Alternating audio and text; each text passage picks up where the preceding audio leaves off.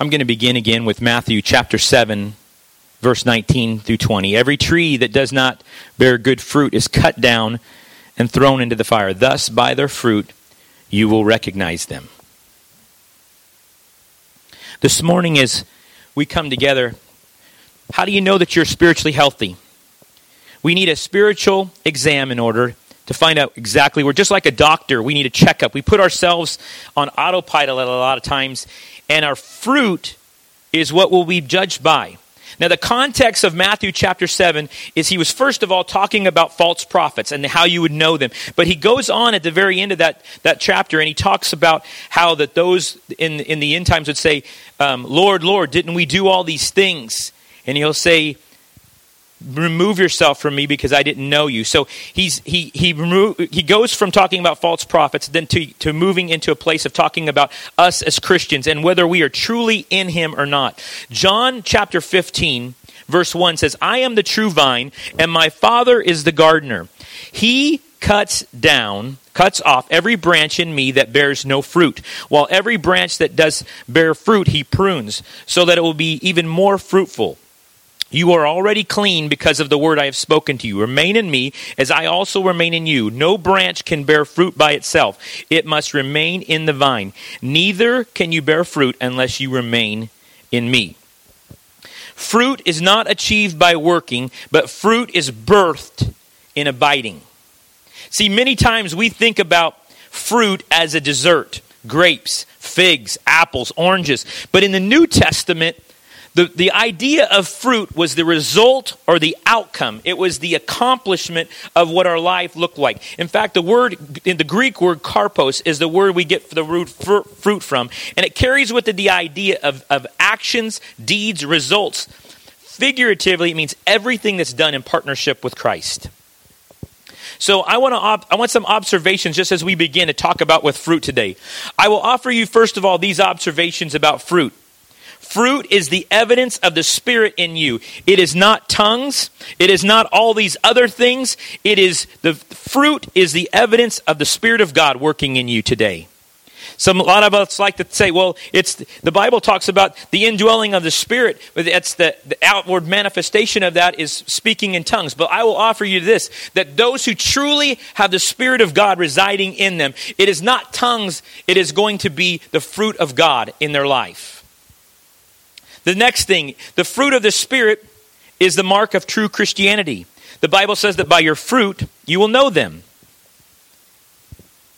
Number th- three is this fruit is fragile. Free, fruit reproduces, fruit is attractive, it nourishes, but bad fruit can spoil, and bad fruit can even spoil good fruit. Have you ever had that happen? If in your bowl at home, if you have a bad apple in there, all of a sudden it begins to it begins to per- and the Bible talks about that in Corinthians. He says bad company corrupts good character.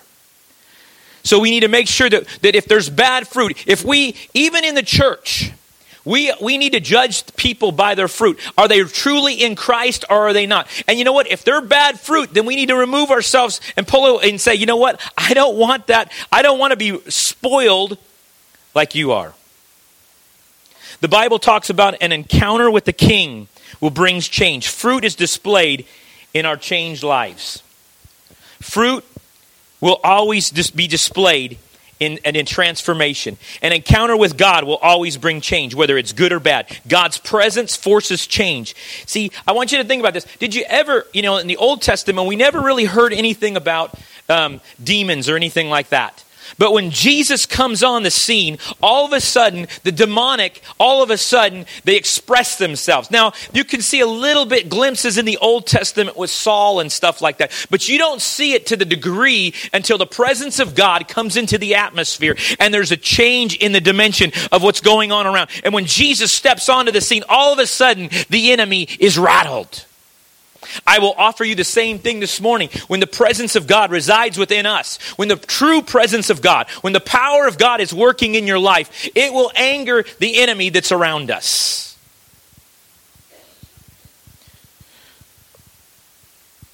An encounter with God will always force some kind of change. Charles Spurgeon says it like this Grace that does not change my life will not save my soul. See, Christian character is produced in when we live in connection with, walk in cooperation with the Spirit of God. This is not a simple moral discipline. It's not a law of do's and don'ts. It's a it's an abiding in the Spirit of God, walking with the cadence of heaven. Galatians chapter 5, 25 says, If we live by the Spirit, let us also keep in step with the Spirit. See, when we truly become His, when we understand that we've been bought with a price, that we are not our own, we walk committed and submitted, we become fully surrendered, our hurts, our fears, our character flaws, then, then it's in that place, He can only work on that which He possesses. See, I want you to understand this morning. If the Holy Spirit does not own you, He cannot work on you. I can't go over and work on your car in the sense of, of changing everything about it unless I own it. If it's mine, then I can, then that's what God says. When the Holy Spirit owns you, He can do a lot of work in your life. But the problem is that it's not a matter, a lot of times, it's not a matter of ownership. We want the benefits but we don't want the we don't want the responsibility we don't want the we don't want the we want the benefits but without the ownership See, we become His responsibility when we fully surrender to Him. A willingness to model Christ's character is more vital than our willingness to preach it. It is interesting today that Christian preaching and teaching maintains that God is offering divine grace as an alternative to keeping His commandments. And the predictability is this the result is churches that are spiritually bankrupt. See, you were called in the Bible, you were called the bride of Christ, you were called the temple of the Holy Spirit, the body of Christ, you were called the salt of the earth, you were called the light of the world. We are the vehicle for the end time revival. 1 Timothy 4 8 says, For physical training is of some value, but godliness has value for all things, holding promise for both the present life and the life to come. See, today we profess without producing because it's a matter of submitting and committing. Galatians chapter 5 verse 22 it talks about these fruits of the spirit. But I want you to understand it is the Greek word there is a singular. So what he's saying is he's talking about a cluster of fruit which is produced in the life by the Holy Spirit in cooperation with the Spirit of God working in us. See, we want to make excuses for ourselves. I'm just that way. I was born that way. I was raised that way. You don't understand. See, I had one man that told me one time, he, he actually turned his abrasive personality, he actually told me, he says, it's a gift from God. See, because that makes me a confronter. I can actually step out into places where other people can't. I want to offer you this morning that God, your abrasive personality is not a gift from God. Maybe it's a generational thing. My dad, my grandpa, my mom. It's a family tradition. This is just the way we are. One husband and wife I counseled, the wife would complain about how violently angry her husband would get. But she didn't see that her abrasive, know it all attitude toward him would back him into the corner until the point where he had no choice but to lash out. See, if we look at ourselves and we compare, we go, "Well, I'm not I'm not that bad. Look, I don't have any of these overt sins. I don't look at pornography. I don't sleep around. I'm not getting drunk." We begin to feel good about ourselves and think that we're okay. But the Bible talks about the fruit of the Spirit actually being the mark of where we are in Christ. My character deficit does not hinge on how I'm treated. Doesn't matter who and what they say to me, I still am, am, am required to let the Spirit of God produce that fruit within me. I am the one responsible for my attitude and my response. Some of our character deficits, or I call them defects, that know it all, talks too much, poor listener, easily angered, roller coaster emotionally, always wanting to give our, our opinion, naturally grumpy or mean, those are things that God wants to remove in our life. Because I want you to understand, I remember this from Bible school. My theology teacher, he said this one time. He said, God has composure. He acts, he doesn't react. See, and that's where I want to put myself in that position where I don't have to act. I just, I don't have to react to circumstances. I just act because this is what God wants me to do. A teachable spirit is what God looks for. I have seen women that have my wife has have, has discipled over the years, and they'll get to this place where they think they've arrived. And I remember one woman, she said, she told my wife, she says, speak into my life. If you see something in my character, show me. It may hurt. I may not like it, but speak into me. Don't let your insecurity this morning keep you from being teachable. Scott preached a, a couple of weeks back at, at Ignite, and he talked about that. Sometimes when those roots are being pulled out, something that, that's a character issue, when those things begin to come out of us, there's usually a little blood because they go deep. Their roots are, are, are stuck in us. And a lot of times we don't want, we don't want pain. We would rather just say, you know what, I'll just, I'll let that just, let's let that go. But God says, listen, I want to change you from the inside out. I want my DNA, the fruit of the Spirit, working in your life. A teachable spirit is what God looks for. Look at Proverbs 15 12. Mockers resent correction, so they avoid the wise. If you Proverbs 15:31 If you listen to constructive criticism, you will be a home among the wise. 1532 Those who disregard discipline despise themselves, but the one who heeds correction gains understandings. Psalms 1 Psalms 25:4 Show me your ways, Lord. Teach me your path. Guide me in your truth and teach me, for you are my God and my Savior, and my hope is in you all day long. Second Timothy, Paul said this to, to Timothy, but as for you, continue in what you have learned and have become convinced of. Because you know that those from whom you have learned it. The word they're convinced of is actually the word that we get the word faith, pistos. And it actually, he's saying it's more than just, it's more than just uh, head knowledge. It's gained by an experience, a reflection, where we come to realize what God wants to do in our lives. I become convinced of this. John 15, 6 says, If you do not remain in me, you are like a branch that is thrown away and withers. Some branches are picked up, thrown into the fire, and burned. Verse 8, This is my Father's glory, that you bear much fruit, showing yourselves to be my disciples. Verse 16 of that same chapter, you did not choose me, but I chose you, and I appointed you so that you might go and bear fruit, fruit that will last. The key is the word abiding. In the Greek, the word uh, uh, is meno, and it means remain in, not depart from, to, to, to live in, to, to, to not leave, it be present with, to be a part of, abiding in Him, remaining in Him. Psalms 63 8 says it like this I cling to you, your right hand upholds me. It's the same word that's used there when he says, I cling to you. It's the same word that's used in, the, in Genesis where he says, where a, a man will leave his father and mother and cleave to his wife.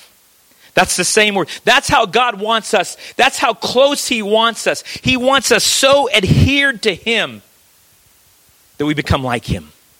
See, proximity to God changes you. I talked about that from the very beginning. The presence of God will change you either for the better or for the good or for the worse. See, some of us, we will reject it. We'll be put, we'll actually push back. I don't want that. It's painful.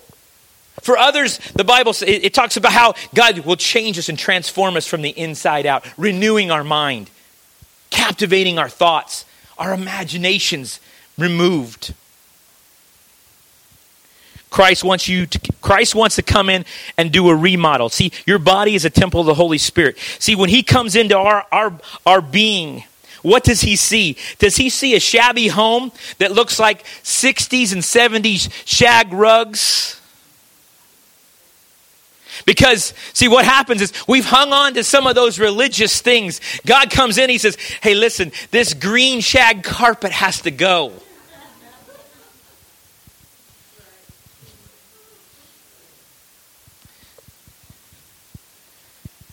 He wants to get rid of that which is stale and remodel. He wants to make your, uh, uh, your character a replica of himself. See, the fruit of the Spirit is God's DNA in us. He has given us an infusion of His Spirit. It enables us, empowers us, enriches us. We develop the fruit of God's character. Peter says this in 2 Peter 1 3 he says, His divine power has given us everything we need for godly life. Ezekiel said it like this in 36 26. He says, I will give you a new heart and put a new spirit in you. I will remove from you a heart of stone and give you a heart of flesh. I will put my spirit in in you and move you to follow my decrees and be careful to keep my laws. Fruit doesn't mean a tree with pretty leaves. See, a lot of us, it represents that, that religiosity that we put on, but we don't produce any fruit. We look good on the outside because they see our leaves and they say, oh, look at that. But sometimes what we need is that, that full makeover. Because what happens is this tree dies and then those branches are cut off. Jeremiah 17, 8 says, They will be like a tree planted by the water that sends out its roots into the stream, but it, it does not fear when heat comes. It, its leaves are always green. It, wor- it makes no worries in a year of drought and never fails to bear fruit. See, water represents the Holy Spirit. Those who have been planted, those who have planted themselves next to, abided in, rooted in, cling to, they will be the ones that produce fruit. Yes, there's seasons of God. And some of us, we are only producing little baby oranges right now. But that doesn't mean it's, it's any less fruit. Don't despise those around you because their fruit doesn't look like yours. Don't despise those because maybe their apples are still just getting, they're just still growing. But the idea is that they're producing fruit. There are seasons of God. Do not operate in harshness with others because the Holy Spirit, being compared to that river, must flow through our lives. It affects everything around us. But I'll tell you what, when we begin to judge one another and we begin to criticize one another, we dam the current of the flow of the Holy Spirit and God wanting to produce that godly character in us. When we don't operate on correctly on a horizontal plane with one another, things will not flow right on the vertical plane. You want to know why your prayers, they seem to not be able to reach beyond the, the, the, the roof of your house is because we don't walk in that power that God designed it because we have to walk in harmony with one another. Peter talks about that. If we walk in discord with our wives, our prayers are hindered, the Bible says. This principle is dynamic because when the Spirit of God is released through us, see, freely you have received, freely give. But there's a log jam when we begin to look at the, the guy next to us with the little splinter in his eye, and we bump into him with this log that keeps banging against him. Hey, let me get that out for you. God wants His Holy Spirit to flow through you. John 15, 16 says, You did not choose me, but I chose you and I appointed you so that you may go bear you might go and bear fruit. Fruit that will last. That whatever you ask in my name, the Father will give you. See, here again, he's saying it. You wonder why your prayers aren't answered. It's all a matter of, of how we live in connection with, in proximity to the Holy Spirit. Galatians 5:25 says since we live by the Spirit let us keep in step with the Spirit. Paul concludes his admonishment to, to, to the Galatians. He says, Listen, if you keep in rhythm, if you keep the, the proximity to God, is what will empower you, which will enable you, which will produce that godly character in you. This morning, I want us to understand is this when we get close to God, He's going to reveal things to us. It's going to be uncomfortable as He shows us our life. That's what we did from the very beginning. I talked about examining ourselves. The process of that examination is the Holy Spirit being able to look inside and say, Look, this is what it looks like in here. Yeah, Lord, I've hung on to some of these things for a long time. The green shag carpet has to go. The counters, the formica counters have to go. We use tile now. Oh. God wants to do a new thing in you. This morning, as we close, I'm going to let this song play. As it moves into it, if you just feel like you want to join in with it, I want to let, allow you to do that. But just uh, take a moment and let the Spirit of God just minister to you this morning.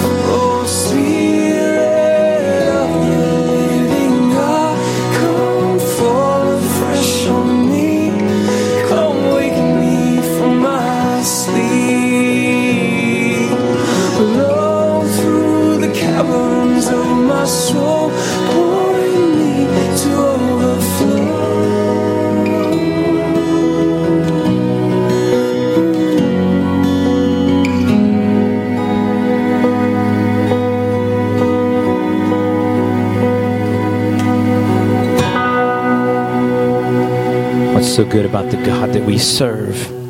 It doesn't matter what we've done. He says, listen, all you got to do is step back in, get on the path with me, walk in cadence with my spirit. Let my DNA change you, let my fruit become part of your life. Lord, I want you to own me. God, I want you to own me this morning. That's the cry of my heart, Lord, that Lord, I would not be my own. I've been bought with the price.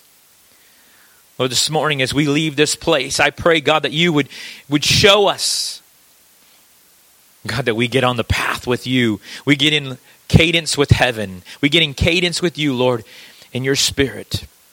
We can walk this life out before you in happiness and gladness with the fruit being displayed in our lives.